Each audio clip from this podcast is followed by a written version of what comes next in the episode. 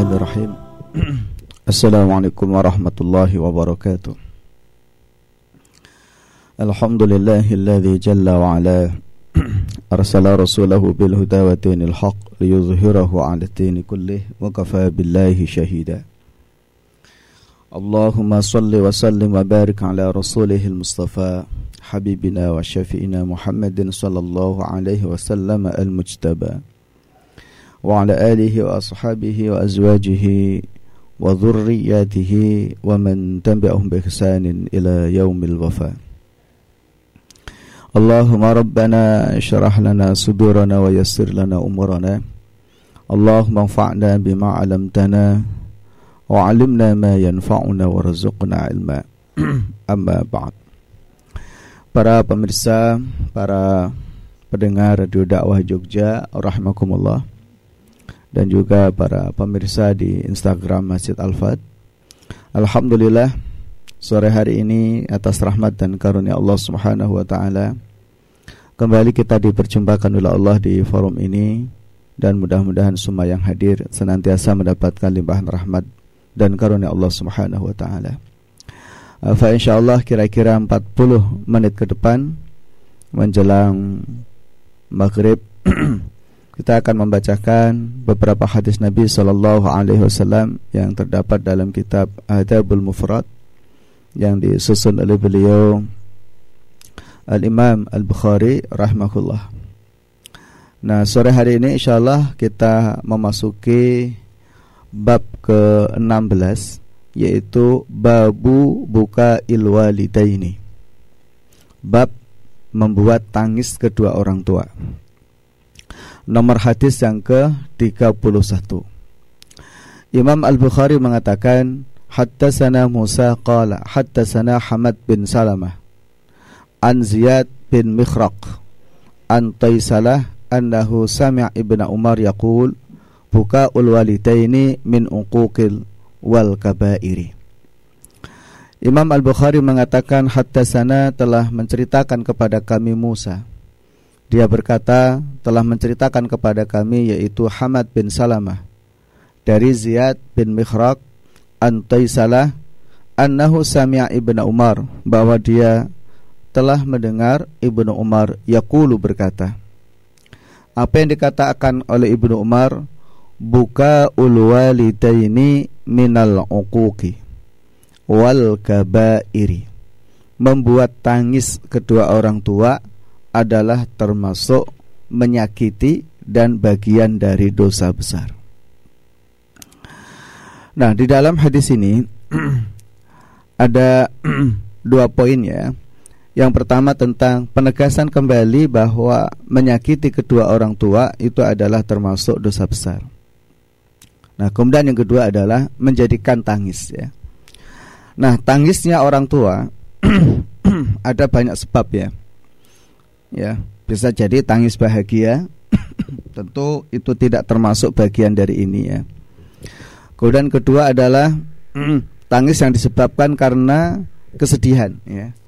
Ya tangis yang disebabkan karena kesedihan karena anaknya yang selalu menyakitinya. Nah itu yang masuk dalam kategori menyakiti. Dan itu yang termasuk dalam kategori dosa besar. Ya ketika seorang anak ya misal tidak mentaatinya. Ya atau justru berkata kasar.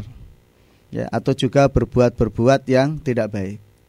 Atau mungkin melakukan sesuatu yang menjadikan sebab orang tua itu mengalami penderitaan yang panjang. Apa pun itu. Ya mengalami penderitaan yang panjang karena ulahnya. Karena sikap-sikap buruknya maka itu adalah masuk dalam kategori dosa besar dan itu menyakiti orang tua. Nah, oleh karenanya bagi siapa pun uh, anak tentu dalam hal ini perlu berhati-hati. Ya sekiranya misalkan dalam berkata ya dalam bersikap ya. Kadangkala memang ada perbuatan-perbuatan yang penafsirannya itu berbeda. Atau perkataan-perkataan yang penafsirannya itu berbeda.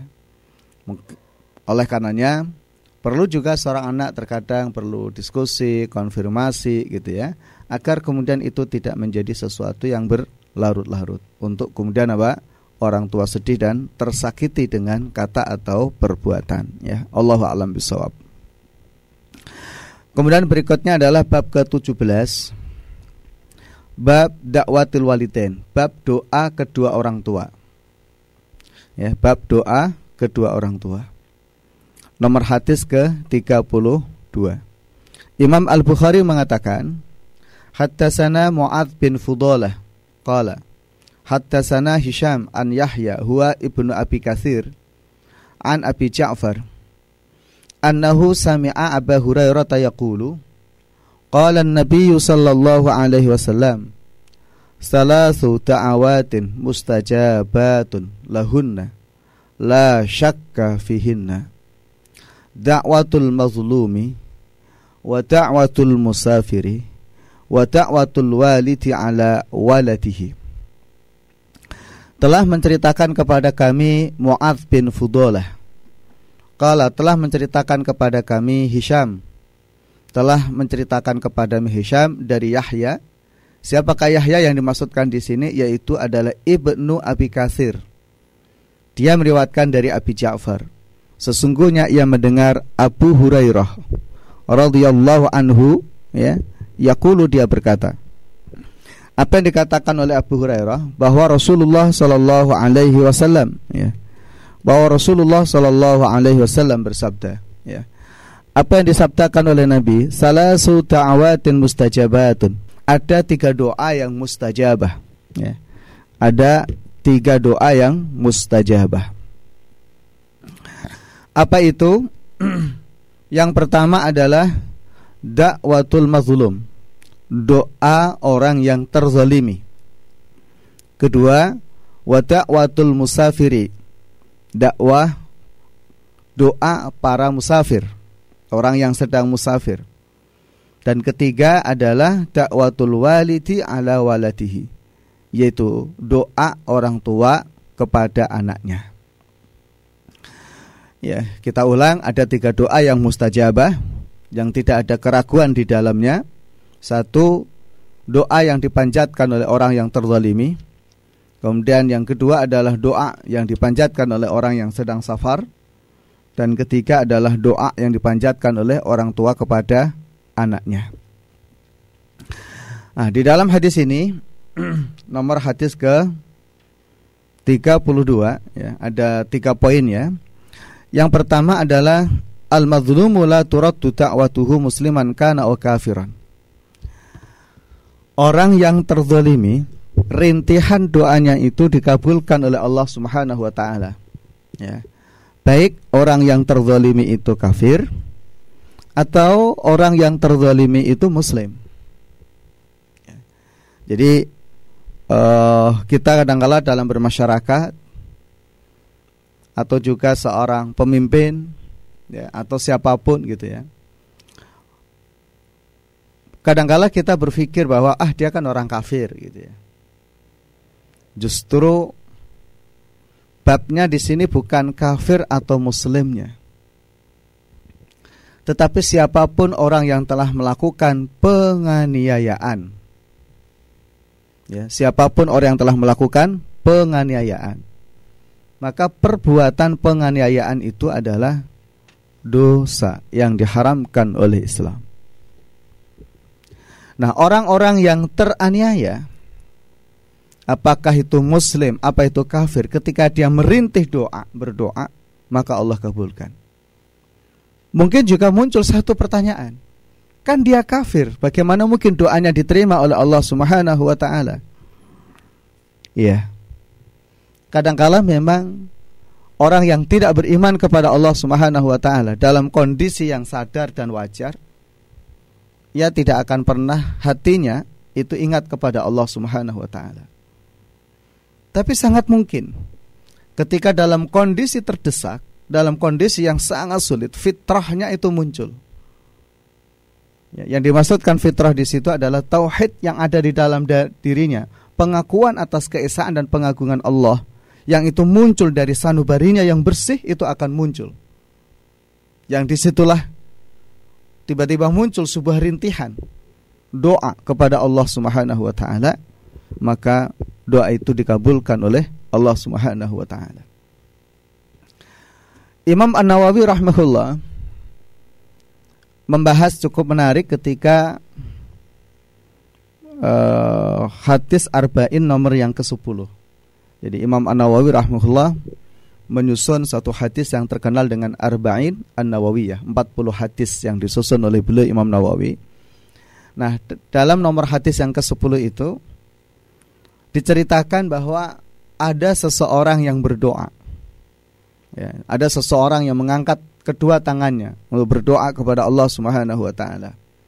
Sementara makanannya itu haram, minumannya haram, pakaiannya haram dan perutnya selalu diisi dengan sesuatu yang haram. Fa'anayus tajabulahu. Bagaimana mungkin doanya itu dikabulkan oleh Allah? Namun di situ Imam Nawawi memberikan satu tambahan catatan yang menarik gitu. Iblis ya. Itu permintaannya, doanya itu dikabulkan oleh Allah apa yang diminta oleh iblis itu? Banyak dalam kisah. Ya, banyak dalam kisah. Salah satu di antaranya adalah ketika iblis itu meminta usianya ditangguhkan oleh Allah Subhanahu wa taala. Rabbi fa'anzurni ila yaumi ba'tsun. Allah, tangguhkan usiaku sampai nanti hari kiamat. Maka Allah katakan, "Innaka minal mudharin." Baik aku kabulkan. Engkau termasuk orang yang menunggu sampai hari kiamat tersebut.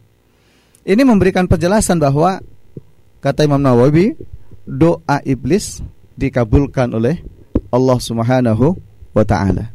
Ya. Jadi doa iblis dikabulkan oleh Allah Subhanahu wa taala. Termasuk juga misalnya kisah uh, iblis ketika minta kepada Allah untuk menguji Nabi Ayub alaihissalam. Nah, itu juga dikabulkan oleh Allah Subhanahu wa taala. Allahu alam bisawab. Nah, kembali ke persoalan ini ya, maka tentu orang yang beriman kepada Allah Subhanahu wa taala harus menjauhkan diri dari perbuatan yang zalim. Dan menzalimi siapa pun. Semampu yang bisa ia lakukan, maka tinggalkan perbuatan-perbuatan kezaliman itu karena itu akan menyengsarakan, menyengsarakan bagi siapa pun. Ya, itu akan menyengsarakan bagi siapa pun. Sekalipun dia kafir.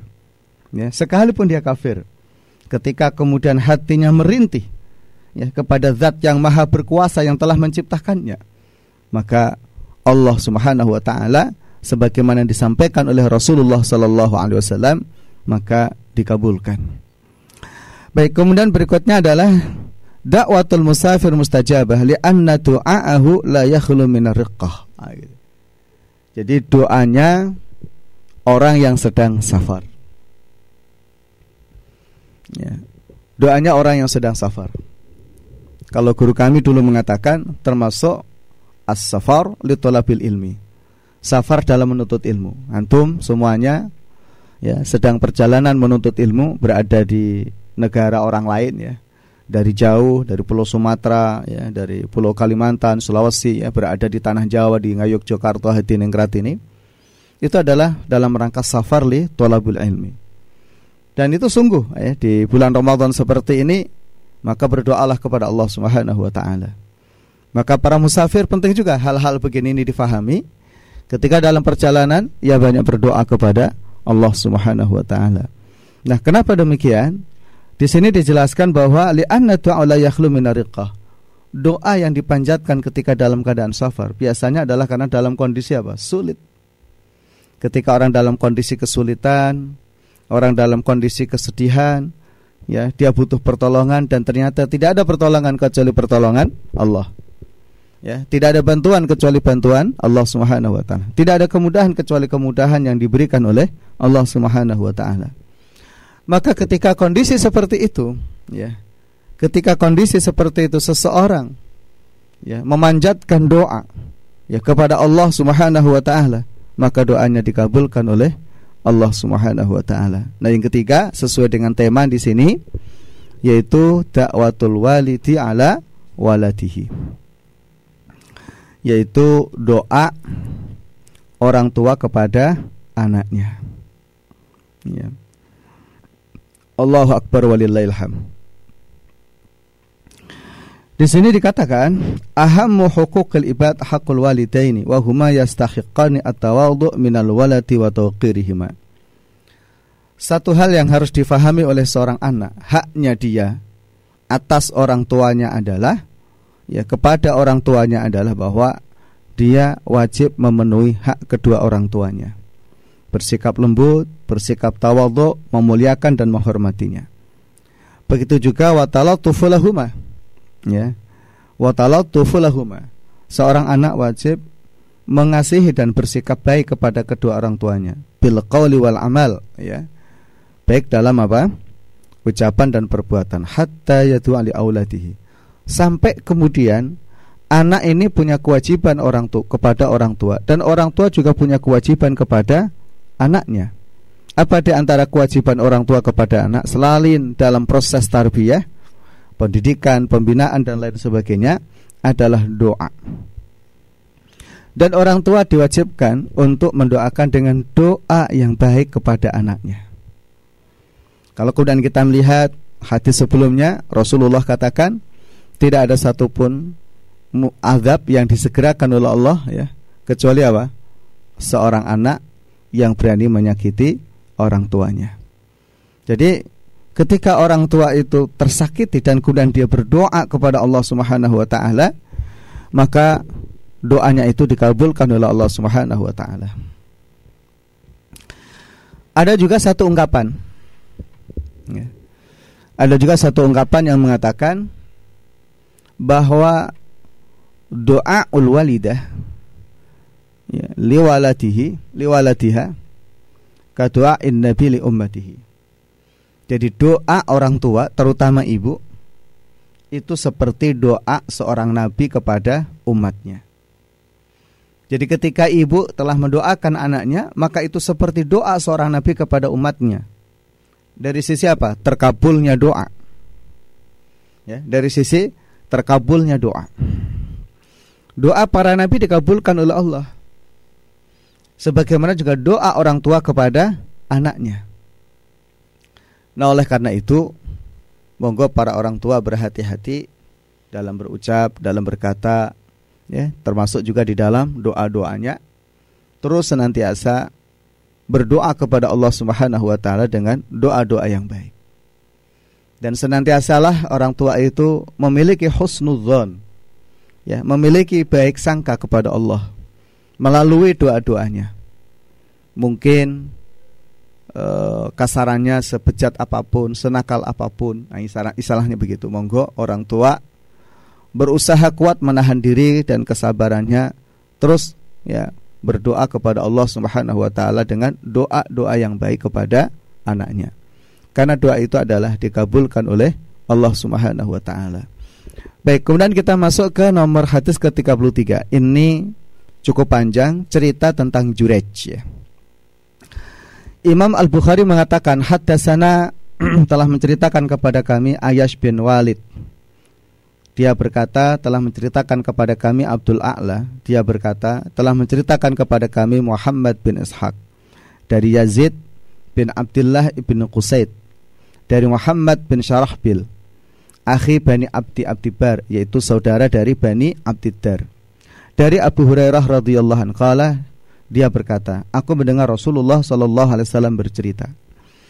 Aku mendengar Rasulullah wasallam bercerita. Apa yang diceritakan oleh Nabi kepada kami?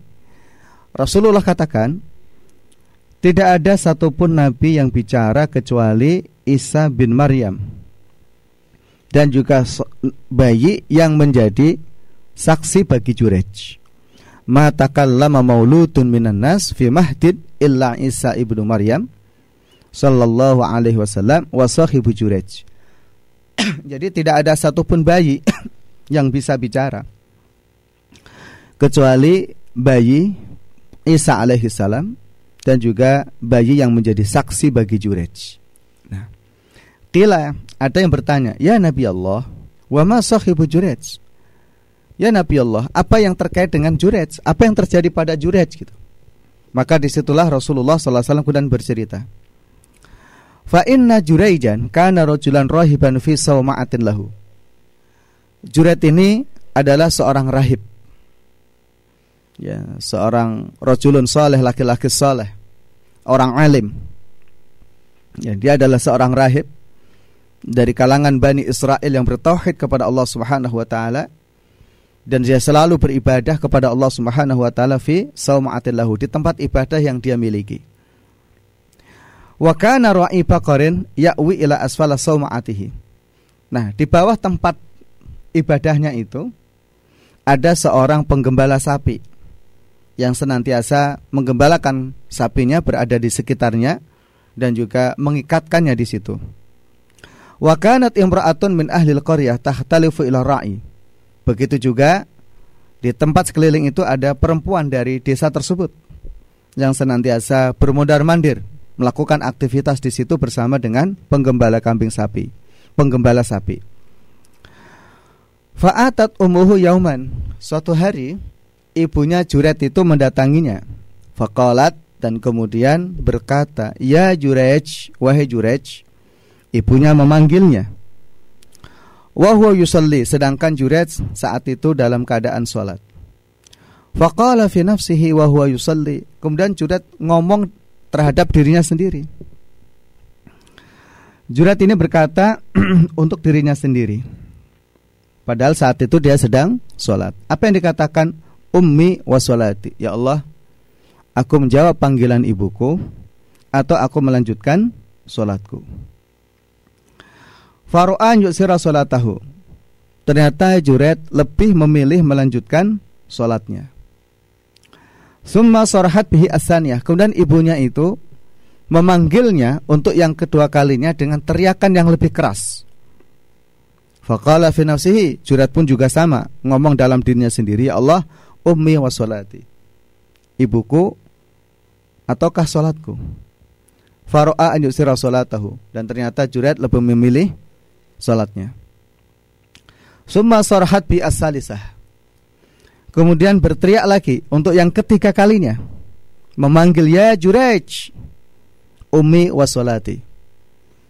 Ya, ya Allah, ibuku atau solatku dan faro'a yusira solatahu dan ternyata Juret lebih memilih solatnya ya.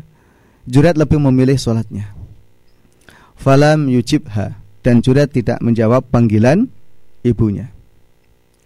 Qalat saat itulah kemudian ibunya itu berdoa kepada Allah Subhanahu wa taala. Ya. Apa doanya? La amatakallahu ya Jurej hatta tanzura fi wajhil mumisat summan sorofat ibunya mengatakan begini semoga Allah tidak membunuhmu wahai tidak mematikanmu wahai sampai kamu melihat hatta tanzura fi wajhil mumisat sampai wajahmu itu dilihat oleh para wanita tunasusila. Suman sorofat Kemudian ibunya Juret meninggalkannya. Hingga suatu ketika Fa'utiya al-maliku bitil kalmar'ati waladat Seorang raja yang berkuasa pada saat itu Didatangi oleh seorang perempuan Yang sedang melahirkan Didatangkan seorang perempuan yang sedang melahirkan Faqala maka raja itu bertanya Mimman bayi ini siapa ayahnya? Qalat. Maka wanita yang mumisat tadi itu, wanita yang budi pekertinya tidak baik tadi, min Jurejin. Dia menjawab, anak ini adalah anaknya Jurej.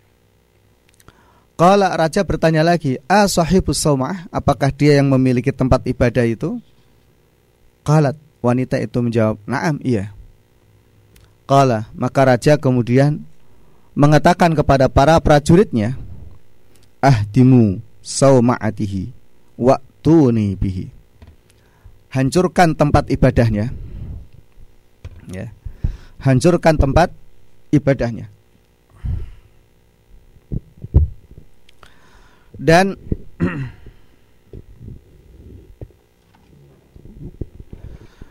dan hadirkan dia untukku.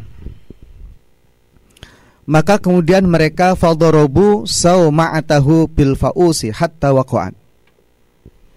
Hingga kemudian mereka ini menghancurkan tempat ibadahnya Juret dengan kampak sampai rata dengan tanah hatta waqaat ya hingga roboh semuanya. Faja'alu yadahu ila unuqi bihablin. Kemudian Juret ini tangannya diikatkan ke lehernya dengan tali yang kuat. Summan kemudian juret diarak menuju ke hadapan raja. Famurra bihi alal mumisat. Kemudian juret dilewatkan tempat yang mana tempat itu banyak para wanita tunasusila tadi. Faro'ahunna. Kemudian mereka para wanita yang tunasusila tersebut melihat wajah Jurej. Fatabas sama. Maka kemudian Juret ini tersenyum. Wahunna yang zurna ilahi finnas. Mereka para wanita tunasusila tersebut melihat wajah Jurej di tengah-tengah kerumunan manusia tersebut. Faqala al-maliku.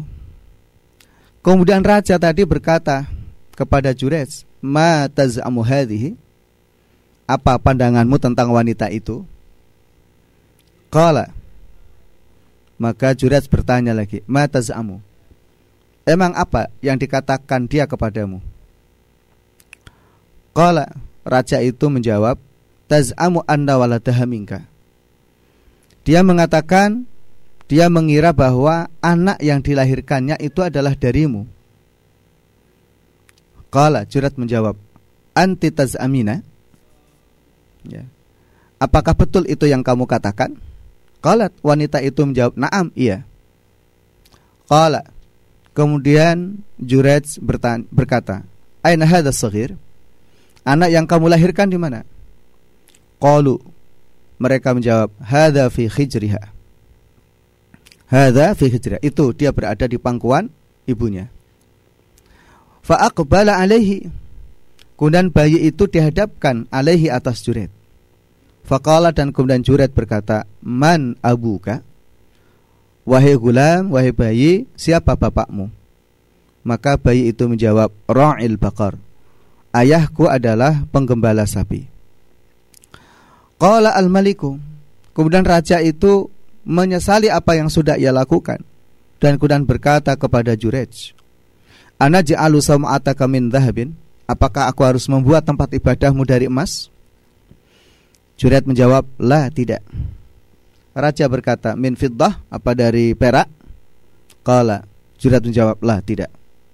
Qala, "Famana ja'aluha?" Kemudian dari apa kami harus membangun tempat ibadahmu lagi? Qala, "Rudduha kama kanat." Maka Juret mengatakan, "Kembalikan sebagaimana semula." Qala famal ladzi tabassamat. Raja bertanya lagi. Famal ladzi tabassamta? Kenapa kamu tadi tersenyum? Qala Jurat menjawab. Amron araftuhu. Ada satu hal yang aku mengenalinya. Yaitu tani dakwatu ummi. Doa ibuku telah terkabulkan. Suma akhbaruhum kemudian Juret menceritakan apa yang terjadi pada diri dan ibunya. Para pemirsa, para pendengar rahimakumullah, itulah sekilas tentang cerita Juret ya.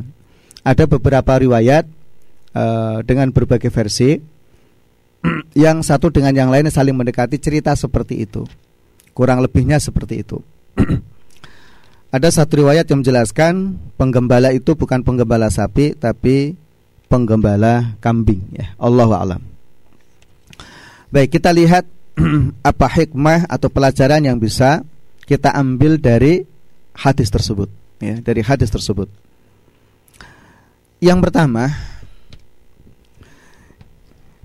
ini cerita tentang doa seorang ibu kepada anaknya yang tersakiti ya doa seorang ibu kepada anaknya yang tersakiti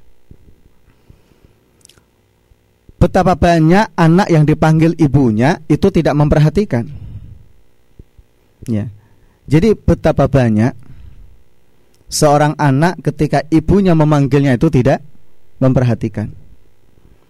Bahkan terkadang diremehkan atau bahkan diacuhkan atau bahkan tidak dipedulikan sama sekali. Menganggap panggilan ibunya itu bisa jadi mengganggunya atau apa gitu ya, merusak kesenangannya dan lain sebagainya. Wahai para anak, di sini perhatikanlah bahwa Rasulullah Shallallahu Alaihi Wasallam bercerita tentang doa ibu kepada anaknya, sebagaimana kisah dalam jurat ini. Ya, padahal hanya memanggilnya dan jurat tidak menjawab panggilan ibunya. Sekalipun dia dalam keadaan sholat, apalagi kalau tidak dalam keadaan sholat, lawang dalam keadaan sholat saja. Ya, ini seharusnya uh, kalau di komentar yang disampaikan oleh uh, Al-Imam Ibnu Hajar Asqalani dalam kitab Fathul Bari ya itu menjelaskan bahwa seandainya juras itu adalah ahli fikih nah gitu ya.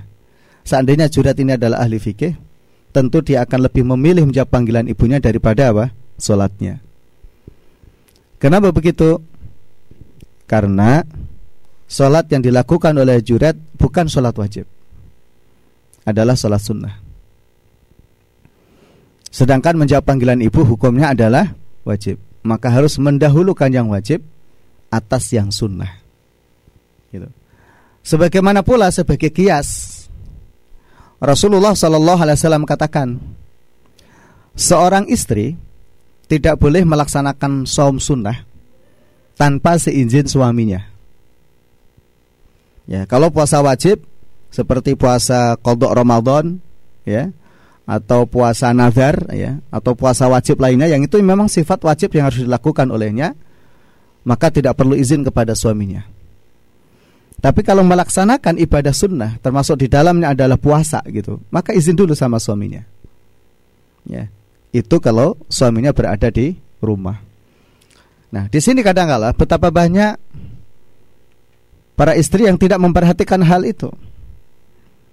Begitu juga tambahan komentar dari beliau Ibnu Hajar Al-Asqalani itu menjelaskan lagi bahwa orang yang berilmu itu lebih utama daripada ahli ibadah yang tidak disertai dengan ilmu.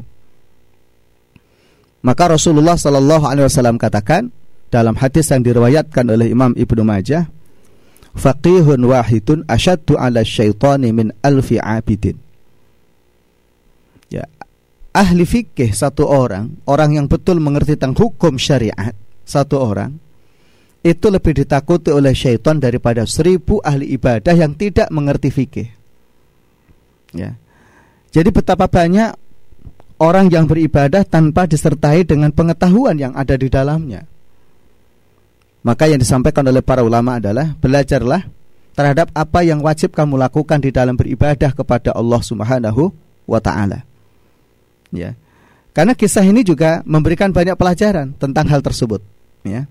Itu keterangan yang disampaikan oleh uh, Al-Imam Ibnu Hajar Al-Asqalani dalam kitab Fathul Bari. Ya, kembali ke persoalan ini ya. Bahwa ini cerita ya doa seorang ibu kepada anaknya yang dikabulkan oleh Allah Subhanahu wa taala. Oleh karenanya, wahai para anak, ya jangan meremehkan orang tua. Ya, wabil khusus adalah doa ibu. Ya, karena doa orang tua kepada anak adalah mustajab sebagaimana yang disampaikan oleh Rasulullah sallallahu alaihi wasallam. ya. Baik, kemudian yang kedua adalah isbatu karamatil auliya wa huwa madhhabu ahlussunnah khilafan lil mu'tazilah. Para ulama al-sunnah wal jamaah ketika membahas tentang akidah ada yang disebut namanya khawarikul adah. Ya. Jadi sesuatu yang menyelisihi kebiasaan. Kalau para nabi disebut mukjizat, kalau para ulama, para wali Allah disebut namanya karomah. Ya. Karomah. Dan karomah ini adalah sesuatu yang ada, nyata, fakta Karomah disebut karomah karena itu adalah merupakan karunia Allah kepada para hamba yang dikehendakinya. Ya, Allah ceritakan dalam Al-Qur'an misalnya Maryam. Ya, Maryam ini mendapatkan karomah dari Allah Subhanahu wa taala ketika selesai melahirkan. ya ketika selesai melahirkan Isa alaihissalam ya menggoyang pohon korma dan kemudian berjatuhanlah buah korma tersebut padahal dalam satu cerita itu tidak pada musim korma itu Allah ceritakan dalam surat Al Ali Imran begitu juga cerita tentang Maryam ketika beliau berada di satu mihrab yang ada di Masjid Al-Aqsa dia beribadah kepada Allah Subhanahu wa taala tanpa menghiraukan apa pun. Hatinya yang dibersihkan oleh Allah Subhanahu wa taala. Maka setiap waktu Allah mengirimkan makanan ke dalam kamarnya tanpa diketahui oleh keluarganya yaitu Nabi Zakaria. Ketika ditanya, "Dari mana makanan itu?" maka dia menjawab, "Huwa min indillah." Itu adalah dari Allah Subhanahu wa taala, yarzuqu may yasha'u bighairi hisab. Allah memberikan rezeki kepada siapa saja tanpa ada sangkaan dari siapa pun. Dan masih contoh lagi seperti Ashabul Kahfi ya. Seperti Raja Zulkarnain yang Allah ceritakan dalam surah Al-Kahfi dan masih banyak lagi. Itu adalah karamah. Ya, juga cerita para sahabat radhiyallahu anhum, para tabi'in, para tabi'ut tabi'in yang banyak ditulis oleh para ulama di dalam biografi-biografi mereka tentang kemuliaan-kemuliaan yang Allah berikan kepadanya. Beliau Syekh Salah Lusaimin rahimahullah menjelaskan karomah yang Allah berikan kepada para walinya ini ada dua jenis, ada yang khusus, ada yang umum. Yang umum adalah siapa pun mereka yang beriman kepada Allah, maka Allah akan memberikan kemuliaan kepada mereka. Allah waliyul ladzina amanu yukhrijuhum minadh-dhulumati ilan nur. Jadi siapa pun orang yang beriman kepada Allah akan mendapatkan kemuliaan dari Allah. Apa bentuk kemuliaan? Apa bentuk karomahnya itu? Yukhrijuhum minadh-dhulumati ilan nur. Jadi Allah Subhanahu wa taala mengeluarkan mereka dari kegelapan menuju kepada jalan yang terang benderang. Ada juga yang bersifat khusus. Nah, sesuatu yang bersifat khusus ini adalah keistimewaan-keistimewaan yang Allah berikan kepada para walinya. Tentu sesuai dengan kehendak Allah Subhanahu wa taala. Contoh misalnya di antara para sahabat ada Abu Hurairah radhiyallahu an yang Allah karuniakan kepadanya menghafal banyak dari Rasulullah Shallallahu Alaihi Wasallam tanpa ada satupun yang terlupakan. Sehingga para ulama alul hadis menjelaskan di antara para sahabat yang banyak menghafal hadis dari Nabi, ya baik ucapan Nabi atau perbuatan Nabi atau apa pun yang dilakukan oleh Rasulullah Shallallahu Alaihi Wasallam itu banyak yang disampaikan melalui Abu Hurairah radhiyallahu an. Bahkan termasuk beliau sendiri Imam Al-Bukhari, para ulama alul hadis ya, yang mereka mendapatkan karunia dari Allah, mendapatkan kemuliaan dari Allah Subhanahu wa taala, menghafal ribuan hadis dari Nabi sallallahu alaihi wasallam. Hingga ada di antara mereka yang mendapatkan gelar Al-Hafiz. Ya, mendapatkan gelar Al-Hafiz. Jadi Al-Hafiz dalam perspektif ini adalah mereka yang telah menghafal lebih dari 100 ribu hadis Nabi Shallallahu Alaihi Wasallam. Ya, termasuk di dalamnya adalah beliau Al Imam Ibnu Hajar Al Asqalani. Itu contoh kekhususan-kekhususan ya. Atau juga para ulama yang lain ya seperti Imam An Nawawi, Imam Ash Shafii dan para ulama-ulama yang lainnya ya. Yang mereka Allah karuniakan ilmu pengetahuan yang banyak. Sehingga ilmu pengetahuannya itu menjadi pondasi dan menjadi dasar bagi generasi setelahnya di dalam mempelajari syariat Allah Subhanahu wa taala. Nah, oleh karenanya ya, mazhab Ahlussunnah wal Jamaah menetapkan hal tersebut. Tentu ada yang mengingkarinya. Salah satu di antaranya adalah Mu'tazilah ya. Allahu a'lam bishawab. Nah, kemudian berikutnya adalah uh, ibrah atau pelajaran yang bisa kita ambilkan dari hadis tersebut tentang wudhu. Istihbabul wudhu lissalah inda du'a bil muhimmat. Ya. Bahwa wudhu tersebut itu sangat dianjurkan ketika seseorang hendak sholat ketika memiliki hajat doa kepada Allah Subhanahu wa taala.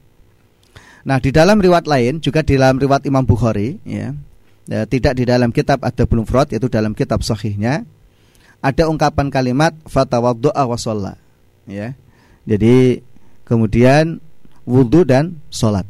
Artinya ketika jurej e, dihadapkan para di hadapan wanita yang tunasusila tadi, Nah, sebelum dia bertanya kepada bayi tersebut, Juret berwudu dan kemudian sholat memohon kepada Allah Subhanahu wa taala. Nah, dari sini pun juga bisa kita lihat para pemirsa, para pendengar rahimakumullah yang sering kali sebagian ulama menyebutnya sebagai sholatul hajah. Sholat hajat. Apa yang dimaksudkan sholat hajat itu? Seseorang memiliki kebutuhan kepada Allah dalam waktu-waktu tertentu dengan khusus dan spesifik. Ya, bentuknya macam-macam. Ya, bisa disebut istikharah juga bisa. Ya, bisa disebut yang lainnya. Ya. Atau juga kalau dalam madhab Syafi'i disebut namanya salat sunnah mutlak. Salat itu adalah doa. Misalnya begini. Uh, seseorang sedang mengalami situasi yang sulit. Di luar waktu-waktu sholat. Para ulama menjelaskan boleh juga setelah sholat sunnah zuhur, ya, setelah sholat sunnah maghrib atau setelah sholat sunnah isya, gitu ya. Wudhu ya, atau melaksanakan sholat sholat sunnah dua rakaat karena memiliki hajat kepada Allah Subhanahu Wa Taala dan setelah itu berdoa kepada Allah sesuai dengan keinginannya ya setelah itu dia berdoa kepada Allah Subhanahu wa taala sesuai dengan keinginannya. Maka itu dibolehkan. Ya kalau ulama-ulama dalam madhab syafi'i menyebutnya itu sebagai sholat sunnah mutlak. Itu bisa dilakukan pada waktu duha itu bisa dilakukan setelah sholat sunnah ba'da zuhur itu juga bisa dilakukan setelah sholat sunnah ba'da maghrib atau setelah sholat sunnah ba'da isya ya. Ya di waktu bahkan yang tetapi yang paling utama adalah di waktu malam hari. Ya, setelah sholat ba'diyah isya. Jadi seseorang secara khusus sholat dan kemudian memohon kepada Allah Subhanahu wa taala sesuai dengan keinginan dan kebutuhannya. Ya, sebagaimana pula juga yang dilakukan oleh Jurej ya. Allahu a'lam bishawab.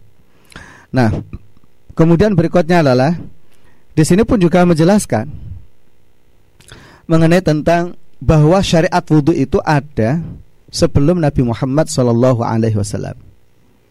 Jadi tentang syariat wudhu, ajaran berwudhu, ya itu sudah ada sebelum Rasulullah Shallallahu Alaihi Wasallam mendapatkan ajaran wudhu dari Allah Subhanahu Wa Taala.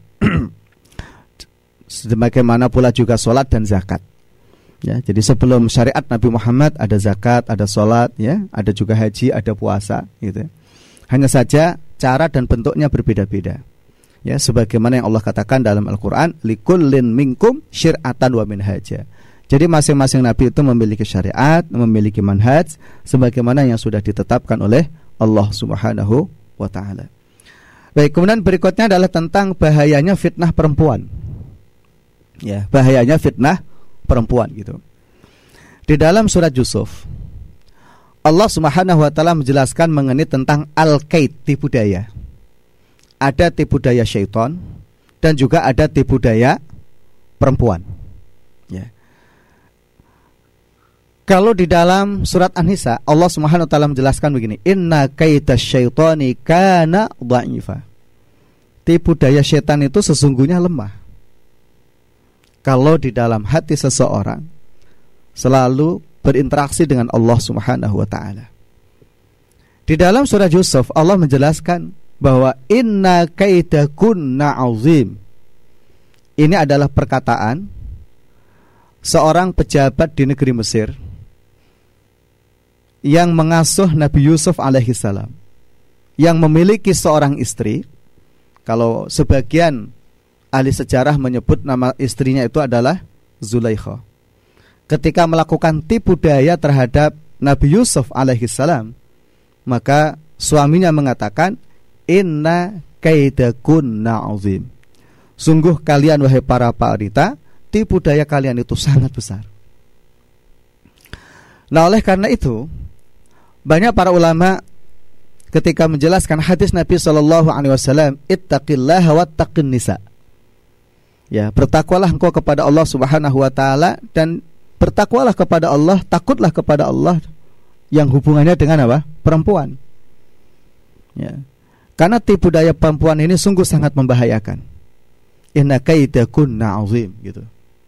Jadi uh, bagaimana tipu daya Zulaikha ya bersama dengan para wanita di Mesir, para istri pejabat ya untuk melakukan fitnah terhadap Nabi Yusuf alaihissalam. Hingga kemudian sebab itu Nabi Yusuf dipenjara. Tapi justru saat itu Nabi Yusuf melihat penjara itu lebih baik.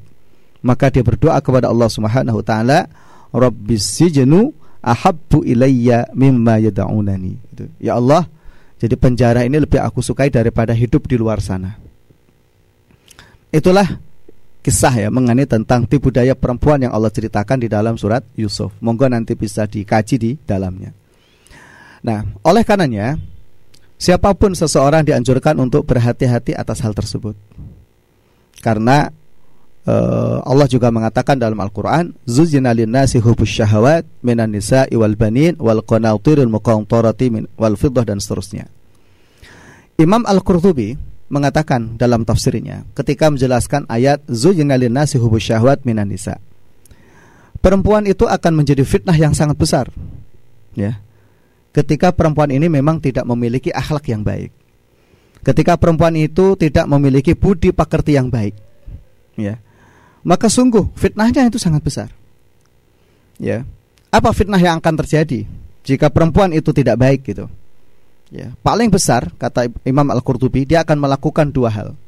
Pertama akan memaksa suami untuk melakukan perbuatan apa yang diharamkan oleh Allah karena banyak tuntutan dalam masalah materi. Ya. Sehingga kemudian suami terpaksa untuk melakukan apa yang diharamkan oleh Allah Subhanahu wa taala karena tuntutan perempuan itu, tuntutan istri itu yang tidak solehah tadi, tuntutan-tuntutan yang melampaui batas dari kemampuan apa suaminya. Atau bisa jadi ya seorang istri tersebut atau seorang perempuan yang tidak soleh tersebut akan memaksa suami untuk memutus tali kekerabatan. Bahkan bisa jadi dengan ibunya, bahkan bisa jadi dengan saudaranya yang lainnya. Ya. Sebagian ulama menjelaskan para wanita yang tidak soleh tersebut justru akan merusak kehidupan masyarakat dengan akhlaknya yang tercela itu. Ketika mereka tidak menutup aurat, ya ketika mereka mudah bercerita, membalikkan fakta, mengucapkan kata-kata keji dan seterusnya. Ya, tentu itu akan lebih besar kerusakannya. Apakah itu laki-laki sama? Iya, pada prinsipnya. Siapa pun orang yang berakhlak yang tidak baik akan memunculkan kerusakan yang sangat besar.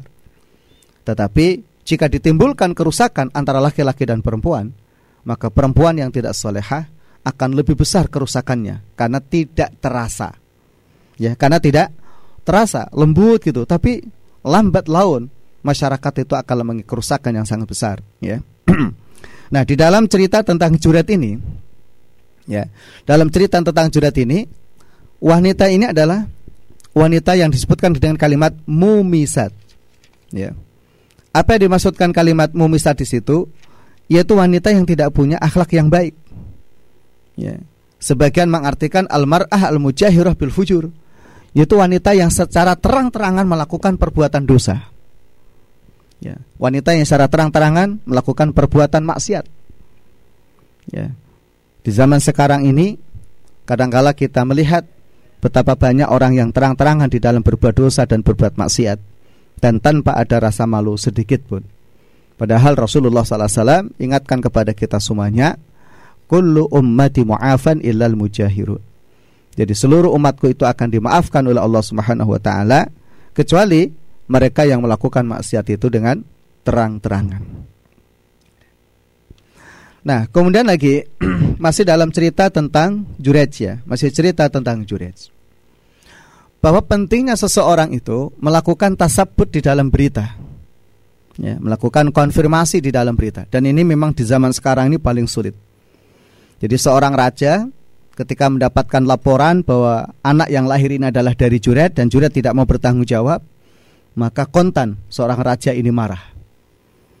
Ya, marah dan kemudian memerintahkan kepada para para jurinya untuk merobohkan tempat ibadah Juret dan menghadirkannya. Apakah perbuatan raja tersebut dibenarkan? Dalam perspektif raja yang harus melindungi semua rakyatnya, itu benar. Karena siapa pun yang terzalimi, maka harus dilindungi. Ya. Tetapi menjadi persoalan di sini adalah raja ini tidak melakukan konfirmasi terlebih dahulu. Ya, tidak melakukan konfirmasi terlebih dahulu langsung menghancurkannya. Maka Allah ingatkan dalam Al-Qur'an, "Ya ayyuhalladzina amanu, in ja'akum fasiqun binaba'in fatabayyanu." Wahai orang-orang yang beriman, ketika datang kepada kalian berita yang dibawa oleh orang-orang fasik, maka tabayunlah. Konfirmasilah benar atau tidak berita tersebut. Ya.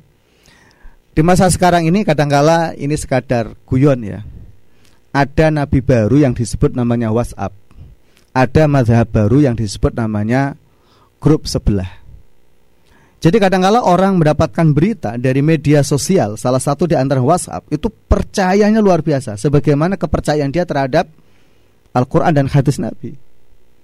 Bahkan kadangkala lebih percaya terhadapnya daripada hadis Rasulullah Sallallahu Alaihi Wasallam.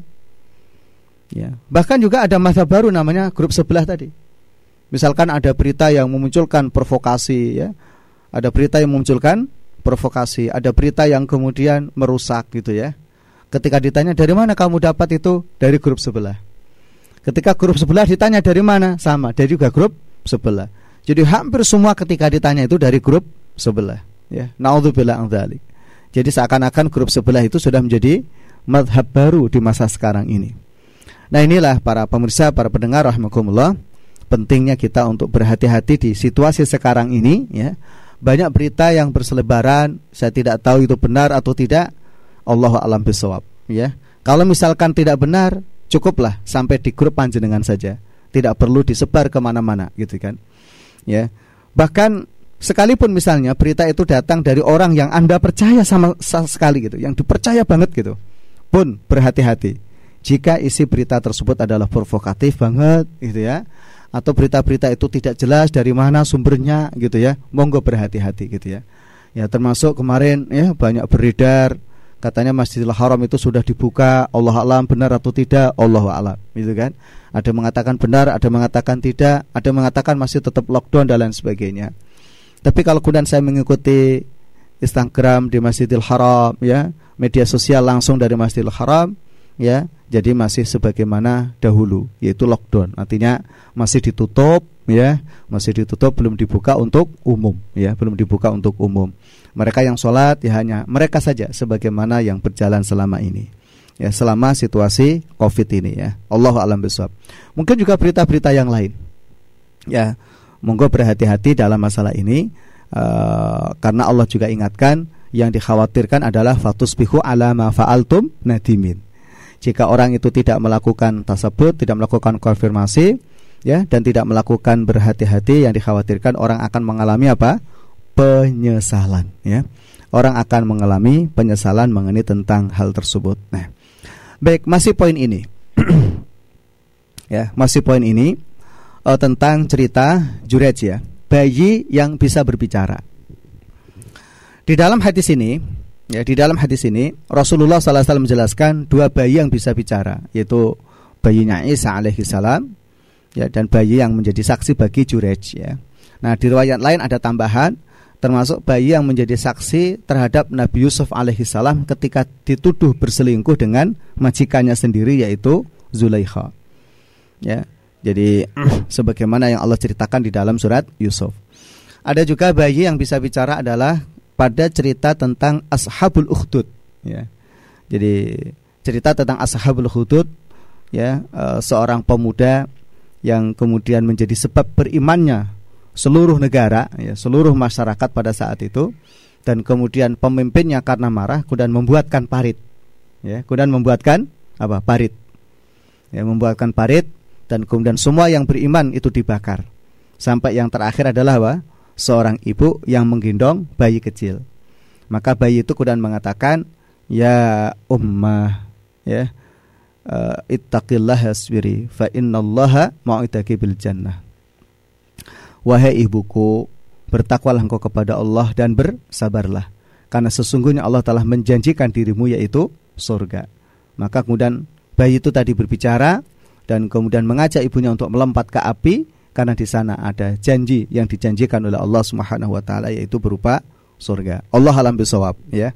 Mengenai tentang hal tersebut namun di dalam uh, cerita hadis ini yang disampaikan oleh beliau Imam Al-Bukhari ya menjelaskan bahwa bayi yang bisa bicara ada dua ya, yaitu apa namanya Isa dan saksi Jurej ya. Kok bisa bayi itu bicara? Laki-laki ini adalah kuasa Allah Subhanahu wa taala. Idza aradallahu ayyaqula lahu kun fayakun ya. Jadi ketika Allah Subhanahu wa taala berkehendak atas sesuatu, Allah cukup berfirman, jadilah, maka sesuatu itu akan jadi sebagaimana kehendak Allah Subhanahu wa taala. Allah berkuasa untuk menjadikan siapa pun itu berbicara. Nah, kenapa bayi kecil? Untuk menjelaskan tentang keagungan dan kemahbesaran Allah Subhanahu wa taala. Mengenai tentang kisah jurat, itulah yang disebut namanya karomah tadi. Ya, disebut namanya apa? Karomah. Ya. Kalau kemudian orang dewasa yang bersaksi, ya, tentu ah itu karena bolone gitu. Tapi ketika bayi yang bersaksi dan itu bisa bicara, maka itu mereka akan percaya betul bahwa itu adalah atas kehendak Allah bahwa sesungguhnya itu adalah Allah pula yang bersaksi ya mengenai tentang juret bahwa juretlah yang benar di dalam situasi tersebut bukan dia ya yang melakukan perbuatan dosa tetapi adalah ro'il gonam tadi eh, ro'il bakor ya seorang penggembala sapi tersebut Baik, itu beberapa hal yang dapat kami sampaikan pada sore hari ini para pemirsa, para pendengar rahimakumullah monggo ya berhati-hati terhadap doa orang tua ya. Dan tentu ketika kita melihat seperti ini, ini bisa kita jadikan wasilah yang pernah kami sampaikan di awal. Jika seseorang ingin berwasilah doa, ya, minta doa kepada orang yang hidup. Mintalah doa ibu. Ya, mintalah doa dari ibu. Antum para anak ya yang senantiasa disayangi oleh ibu, dikasih oleh ibu, maka mintalah doa dari ibu, ya apa pun keadaan antum, kondisi antum, semoga Allah Subhanahu wa taala mengabulkan doa-doa itu untuk kebaikan kita semuanya di dunia maupun juga di akhirat. Allah alam bisawab. Subhanakallahumma wa bihamdika asyhadu an la ilaha illa anta astaghfiruka wa atubu ilaik. Insyaallah malam nanti kita berjumpa lagi. السلام عليكم ورحمة الله وبركاته.